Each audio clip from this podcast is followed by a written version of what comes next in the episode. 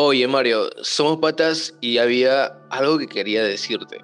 Estos días me he dado cuenta que te ves eh, medio preocupado y noto que cada vez que tocas algo te vas al baño a lavarte las manos. ¿Estás bien? Edson, la verdad pensé que no te dabas cuenta de eso. Mira, somos amigos hace años y te tengo confianza, pues estoy así desde la pandemia.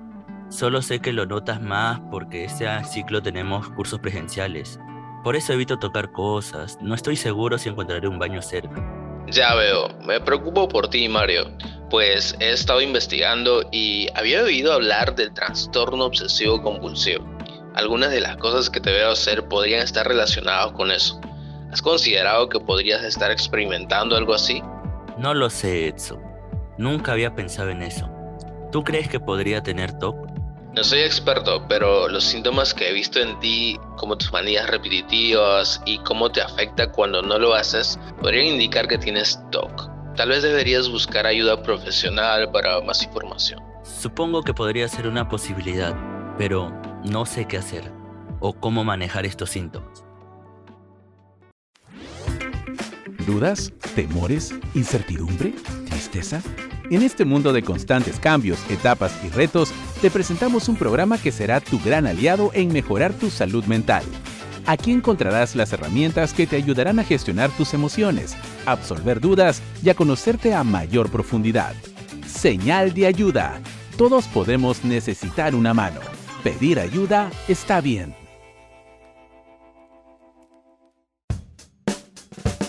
Hola, hola chicos y chicas, les damos la bienvenida a Señal de Ayuda, un programa coproducido por la Facultad de Comunicaciones y el super equipo de acompañamiento al estudiante.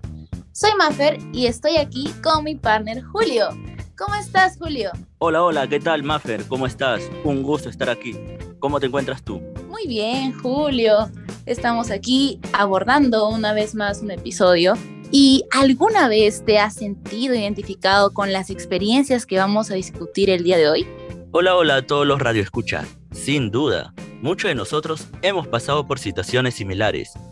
Durante la pandemia adoptamos nuevos hábitos como lavarnos las manos constantemente, pero era para protegernos del coronavirus. Es más, inclusive nos volvimos hasta expertos en el uso de alcohol en gel. Es cierto, Julio, todos hemos tenido comportamientos así, ¿verdad? Pero es muy importante mantener un equilibrio para así no afectarnos emocionalmente. Exactamente, Maffer. Mira, y recientemente estuve investigando sobre esto y descubrí que si llevamos estas conductas al extremo, podríamos estar desarrollando lo que los psicólogos llaman el trastorno obsesivo compulsivo, más conocido como TOC y según la OMS, esto afecta al 2% de la población mundial, siendo más común en adultos, aunque los primeros síntomas suelen aparecer en la niñez. ¿Qué opinas al respecto, Maffer? ¡Wow! ¡Qué dato tan interesante nos acabas de presentar en este episodio, Julio! Por eso es fundamental estar atentos a nuestra salud mental y reconocer también los signos para contar con un apoyo durante el proceso de nuestra recuperación. Claro que sí, Maffer. Es muy importante cuidar nuestra salud mental para que no nos afecte nuestra vida diaria. Y hoy tenemos una invitada especial que nos ayudará en este tema. Así es, hoy nos acompaña Giovanna Naya, psicóloga y experta en el tema. Con ella vamos a profundizar y aprender más sobre este trastorno y cómo puede afectar en nuestro desarrollo personal y profesional.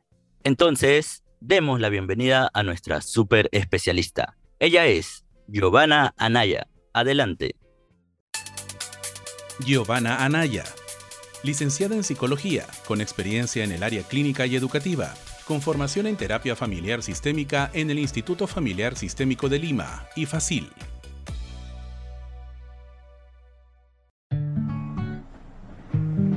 Muy buenas tardes, Joana. Muchas gracias por aceptar nuestra invitación. Queremos hablar un poco más sobre este tema y me gustaría profundizar un poco más con esta primera pregunta y es, ¿podrías decirnos qué es el trastorno obsesivo compulsivo, también llamado TOC?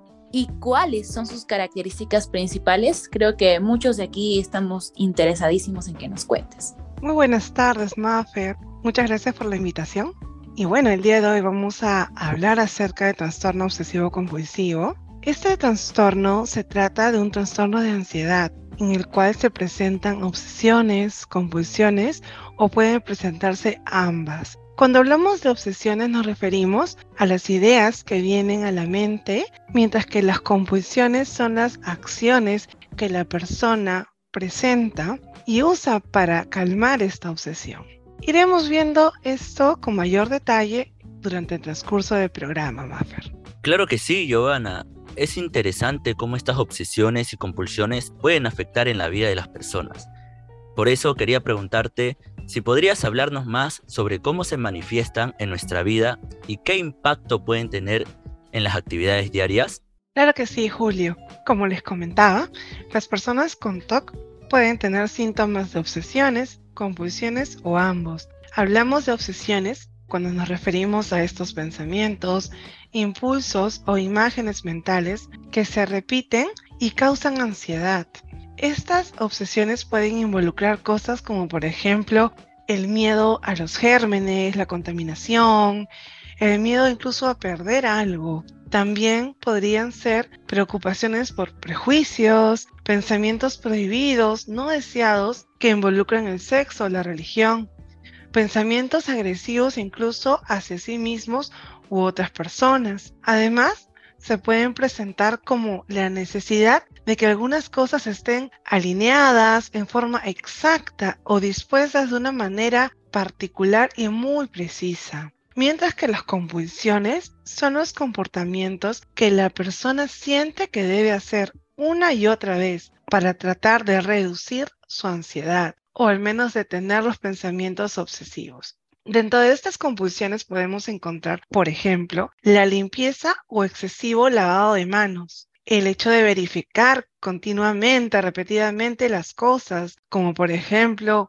si la puerta está bien cerrada o la cocina está apagada, el que la persona pueda contar compulsivamente también es una compulsión, o cuando ordena y organiza las cosas de una manera particular y exacta. Algunas personas con TOC, además, pueden presentar el síndrome de Tourette u otro trastorno de tics. Recordemos que los tics son espasmos, movimientos o sonidos repentinos e involuntarios que las personas hacen repetidamente.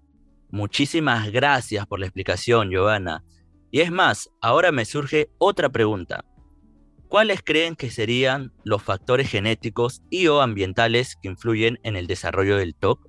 Julia, te comento. No se conoce la causa exacta del trastorno obsesivo compulsivo, pero sí sabemos que hay algunos factores como la genética, biología cerebral y la química que junto con el entorno desempeñan un papel importante en esta afección. Muy interesante, Giovanna, lo que nos vas comentando hasta ahora. De hecho, tengo un amigo que suele ser muy perfeccionista con lo que hace, con lo que presenta en trabajos, actividades. Y me llama mucho la atención lo que tú nos estás comentando. Lo empiezo a asociar un poco. Ahora, ¿cómo se puede distinguir entre los comportamientos obsesivo-compulsivos normales, si se podría decir así, y aquellos que indican un trastorno clínico. Queremos eh, saber si es que hay tipos y cómo podríamos también reconocerlo.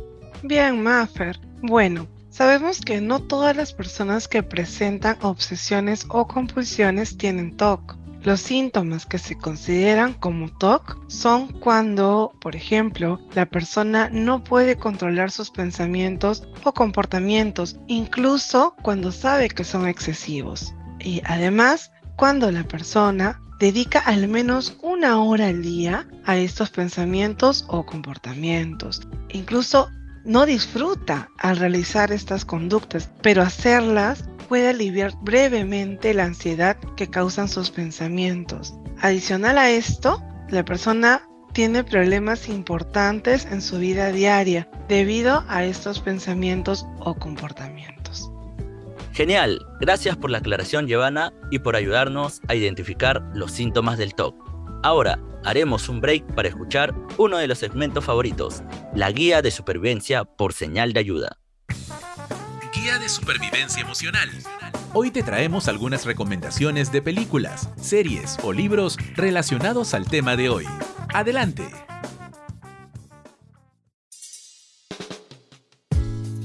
Hola, hola chicos y chicas.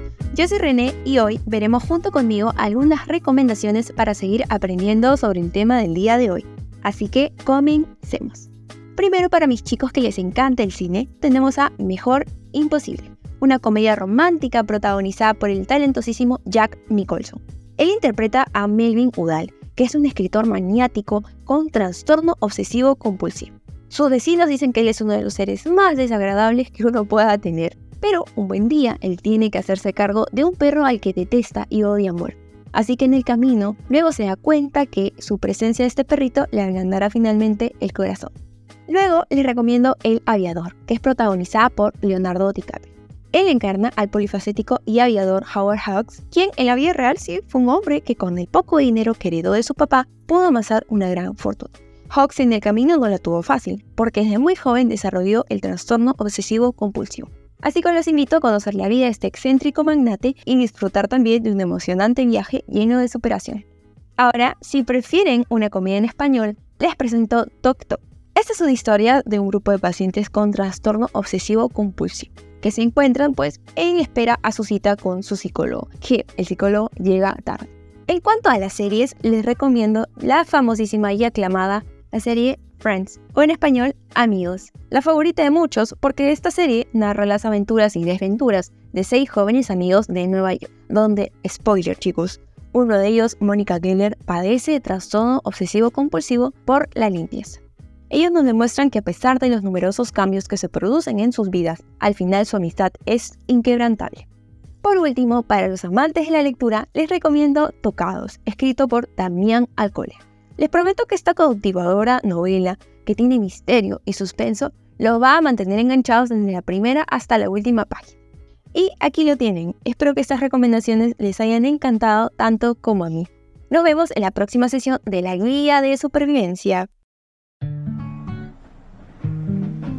Después de escuchar la guía de supervivencia por nuestra compañera René, seguimos aquí, en el estudio, con Giovanna. Nos gustaría preguntarte qué consejos puedes brindar para gestionar los síntomas leves del TOC en la vida cotidiana. Claro que sí, Julio. Es importante, primero, identificar en qué momentos sí logras gestionar la ansiedad, esta angustia, en qué momentos te encuentras en calma, con tranquilidad, e identificar ¿Qué fue diferente en estas situaciones? Además, como segundo punto, es importante mantener un lenguaje amable, comprensivo contigo mismo, para así evitar autocríticas duras y que además te puedan generar mayor ansiedad. Sumado a esto, como tercer punto, eres mucho más que un diagnóstico. Recuerda que a pesar de que tengas este diagnóstico de trastorno obsesivo compulsivo, tú eres mucho más que un diagnóstico. Eh, recuerda que es importante además reconocer tus habilidades y las cosas que has ido desarrollando para avanzar en este proceso. Reenfoca tu mirada hacia tus avances, hacia esas pequeñas quizá, pero muy significativas mejorías. Y por último, acude a un profesional de la salud mental, sea psicólogo, psicoterapeuta o médico psiquiatra. Gracias, Giovanna. De hecho, cada uno de los tips o consejos que nos diste hace un momento nos va a servir de mucha ayuda para nosotros poder identificarlo, ¿verdad? Ahora, me gustaría saber cómo pueden los familiares y amigos brindar apoyo a las personas que viven con TOC. Imagino que debe ser un poco más, eh, una relación un poco más cercana tal vez, o existen ciertas estrategias específicas que puedan ayudar a mejorar su calidad de vida. Sí, Maffer. Primero, para poder ayudar, es importante entender. Por eso se debe tener en cuenta información especializada sobre el TOC. Además, no culpabilices por presentar los síntomas a esa persona o ese familiar o, o, amigo. Por el contrario, ayuda en la comprensión de estos síntomas. La familia, por otro lado, tiene que tener una estrecha relación con el centro de estudios, sea universidad o instituto, con los docentes eh, o psicóloga y coordinar continuamente. Además, alienta los progresos y evita los reproches o las críticas. También es importante que para poder ayudar a tu amigo o familiar con TOC, hay que entender que no es una persona rebelde, que es maleducada o que no quiere obedecer haciendo las cosas de otro modo, sino que hay que entender que se siente impulsado a hacer este tipo de rituales dada su ansiedad. Hay que tener en cuenta que las personas con este diagnóstico tienen compulsiones y unos rituales muy repetitivos. La familia no tiene que participar activamente o intervenir porque sin darse cuenta puede estar reforzando de forma negativa estos impulsos y estar potenciando los rituales de su hijo, por ejemplo. Además, eh, si la persona le pregunta un centenar de veces, por ejemplo, si tiene las manos limpias y a todas estas preguntas se le responde que sí, esto será como parte del ritual, por tanto estaríamos potenciándolo. Es importante además para poder ayudar a las personas con TOC que los padres se mantengan al margen de los rituales de sus hijos, por mucho que les cueste o les genere también quizá un poco de angustia, ¿no? Se recomienda buscar asociaciones de apoyo por internet o preguntar en los centros especializados sobre este tipo de organizaciones. Además, los padres deben enfrentar sus miedos para que los hijos aprendan que cuentan con ellos y con las herramientas suficientes para poder afrontar y que el temor les sirve para alertarse del peligro, pero nunca para limitarlos. También es importante buscar el tratamiento más eficaz para poder ayudar a la persona con TOC y encontrar a los profesionales correspondientes. Trabajar de forma conjunta con los profesionales de la salud, de la salud mental, para garantizar así los mejores resultados. Entonces, si un adolescente o un estudiante que de pronto nos está escuchando tiene alguno de los síntomas, es importante que acuda a un profesional de la salud mental. Queremos agradecer infinitamente a Giovanna por su valiosa participación en esta entrevista. Tus respuestas han sido muy informativas y nos han ayudado a comprender mejor el trastorno obsesivo compulsivo. Claro que sí, Julio. Agradecemos nuevamente a nuestra querida especialista y esperamos que esta entrevista haya sido útil para nuestros oyentes y que les haya brindado una mayor comprensión sobre el TOC. Recuerden que el apoyo y la comprensión son fundamentales en el camino hacia la recuperación. Muchas gracias a ustedes por la invitación y hasta una próxima ocasión. Y ahora imaginemos que de repente te despiertas mañana sin ningún síntoma de TOC. ¿Qué señales notarías en tu vida que te harían saber que el trastorno ha desaparecido por completo? Si bien es cierto que el trastorno obsesivo compulsivo puede generar un gran impacto en la vida de quienes lo padecen, ¿Cómo nos imaginamos construyendo una relación más saludable y equilibrada con nuestras obsesiones y compulsiones, de manera que podamos vivir plenamente sin dejar que el TOC nos controle? Queridos y queridas oyentes, ha sido un verdadero placer compartir este episodio con ustedes y abordar este tema tan importante. Recuerden que estamos aquí para brindarles apoyo y orientación en su camino hacia el bienestar. Agradecemos su fidelidad y confianza al elegirnos como su fuente de información. No se olviden que estamos disponibles en plataformas como Spotify y Anchor, buscándonos como señal de ayuda. Además, pueden sintonizarnos cada semana a través de la web o de la app de Radio UPN. Los invitamos a seguir conectados con nosotros, ya que continuaremos ofreciendo episodios con contenido valiosísimo y relevante, por supuesto. Recuerden que este es su espacio, nuestro espacio, donde buscamos brindarles lo mejor de señal de ayuda. Y si necesitan un apoyo adicional, no duden en contactar a los especialistas del área de acompañamiento al estudiante a través de Contacto UPN. También les animamos a participar en los talleres Habla Martes para seguir creciendo y aprendiendo juntos. Nos veremos muy pronto en nuestro próximo episodio. Hasta entonces, Cuídense y sigan buscando el bienestar en sus vidas. Chau, chau. Gracias por habernos acompañado en este episodio de Señal de Ayuda. Esperamos haberte brindado herramientas útiles para mejorar y cuidar tu salud mental. Recuerda que siempre puedes buscar apoyo con los especialistas de la universidad. Además, si quieres información de nuestros talleres, habla martes o atención personalizada como estudiante de la universidad, escríbenos por Contacto UPN, porque pedir ayuda está bien.